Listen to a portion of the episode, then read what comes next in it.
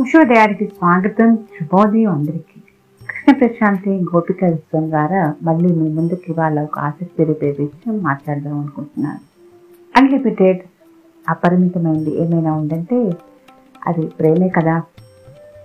మన టెలిఫోన్ ప్లాన్స్లా అన్లిమిటెడ్ అంటూ ఎక్స్పైరీ అవ్వకుండా రీఛార్జ్ చేసినట్టే మాటలతో మన మధ్య ఉన్న ప్రేమని జాగ్రత్తగా పొందుపరచుకోవాలి. ప్రేమకు కండిషన్స్ తెలియదు, అనంతంగా ఉంటుంది, ఎప్పుడూ వికసిస్తూనే ఉంటుంది. మరి వాళ్ళ ఆసక్తికరమైన విషయం ఏమై ఉంటుందనుకుంటున్నారా? మనందరికీ తెలిసిందే, ముఖ్యమైనది మర్చిపోతుంది, ఉండవలసింది ఎలాగనేది తెలుసుకుందాం. One sided love versus self love అనే విషయం మీద ఇవాళ ప్రాముఖ్యతగా మాట్లాడుకుంటే, అసలు ఒక విషయం చెప్పండి, ప్రేమకి పరిధి ఉంటుందా?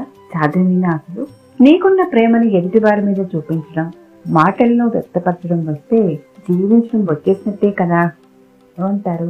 మరి మనం ఏర్పరచుకున్న ఇష్టం అనే భావనకి ప్రేమ జోడైతే ఇంకా అన్లిమిటెడ్ ప్రేమ మనని ఆహ్వానించినట్టే.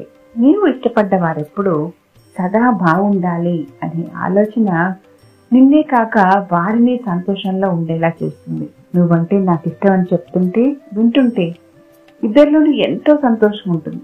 ఎంతో దూరంగా ఉన్నా చేపట్టుకుని పలకరించినంత ఆనందాన్ని ఇస్తుంది కదా, స్పర్శ కలుగుతుంది మనసుకి తాకకుండానే. మరి ఇద్దరి ప్రాణ స్నేహితుల మధ్య జరిగిన సంఘటన జ్ఞాపకం వచ్చింది. వాళ్ళు పీజీ చదువుతున్న ఇద్దరు అపరిచితుల స్నేహితులైనప్పుడు తెలియని ప్రాంతం నుంచి ఒక చోట వచ్చి ఉంటున్న వారందువల్ల తొందరగానే స్నేహం కుదిరింది వారికి. అనుకోకుండా ఒక రోజున ఇద్దరి మధ్య ఇంట్రెస్టింగ్ క్వశ్చన్ మొదలైంది. అంటే ప్రశ్నావళి మాట్లాడుకుంటున్నారు. నీ బెస్ట్ ఫ్రెండ్ ఎవరు అంటూ ఇద్దరు ఒకరినొకరు అడిగినప్పుడు, అంతకుముందు ఫ్రెండ్స్ ఎంతో మంది ఉన్న తనతో నువ్వే నా బెస్ట్ ఫ్రెండ్ అని చెప్పింది ఆ అమ్మాయి. రెండో అమ్మాయితో ఆ అమ్మాయి మాత్రం నీకన్నా నా బెస్ట్ ఫ్రెండ్ తనే అని వేరే అమ్మాయిని గురించి చెప్తూ ఉంది. వింటుంటే ఒక్కసారి వెంటనే ఏదో మూల మనసు చేసుకుమంది అమ్మాయికి. వెంటనే తమాయించుకుని, అవునా, అలాగా, అయితే ఇవాటి నుంచి నీకన్నా నాకు నీ బెస్ట్ ఫ్రెండే నా బెస్ట్ ఫ్రెండ్, ఏమనుకుంటున్నావు మరి అని ఒక ముద్దు సమాధానం ఇచ్చింది. ఇందులో గమనించారా, తన ఫ్రెండ్ తనని నీకన్నా అని తక్కువ కొలుస్తున్నా